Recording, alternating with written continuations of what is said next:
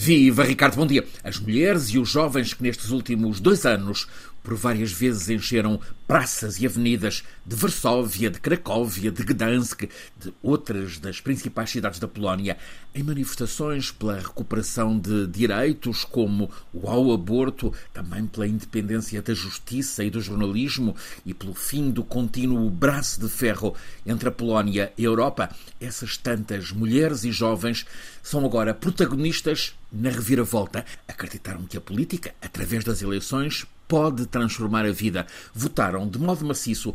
Nunca tanta gente tinha votado na Polónia. A afluência nas eleições deste domingo rondou os 73%.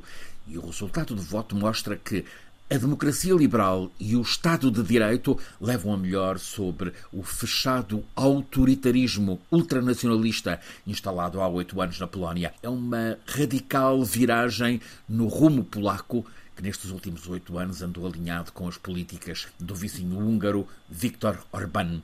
A Europa celebra, porque a Polónia, o quinto maior país da União, volta a ser um país como a maioria dos outros na União Europeia. Deixa de ser uma fonte constante de atritos, de violação de valores democráticos e mesmo causa de bloqueios a Ucrânia também está a celebrar, porque a nova maioria já anunciou que quer levantar a proibição de passagem dos cereais ucranianos. O homem que está destinado a liderar o próximo governo da Polónia é um centrista com vasta experiência política, Donald Tusk é um europeísta, já foi presidente do Conselho Europeu. É um facto que o PIS, o partido que comandou a Polónia nestes últimos oito anos em modo cada vez mais ultranacionalista, este partido voltou a ser o mais votado, 37%.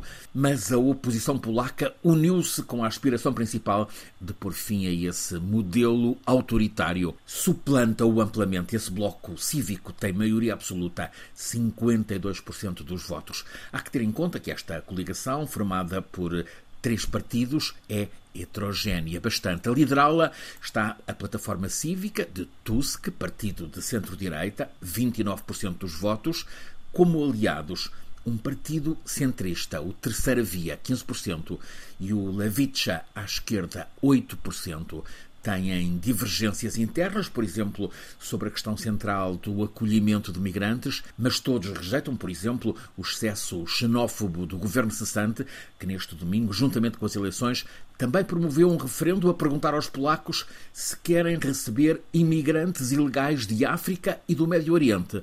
Os polacos, que votaram de modo maciço nas eleições, não quiseram dar quórum de 50% a esse referendo. Na prática, a mudança na Polónia não vai ser imediata.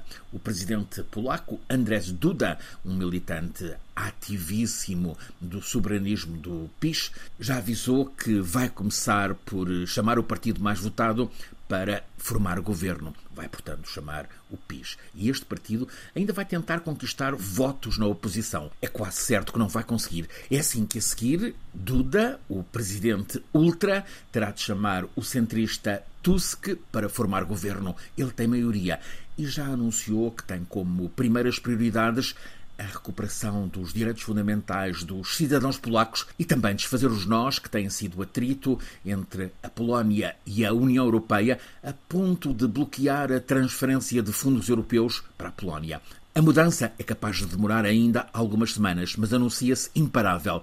O veterano jornalista Adam Michnik, um combatente pela liberdade já no tempo do muro e também agora, Adam Michnik, referência intelectual da Polónia, comenta no Gazeta Wyborska, o jornal que ele fundou, fomos os primeiros a derrotar o sistema comunista soviético. Somos os primeiros a derrotar o modelo trampista na Europa.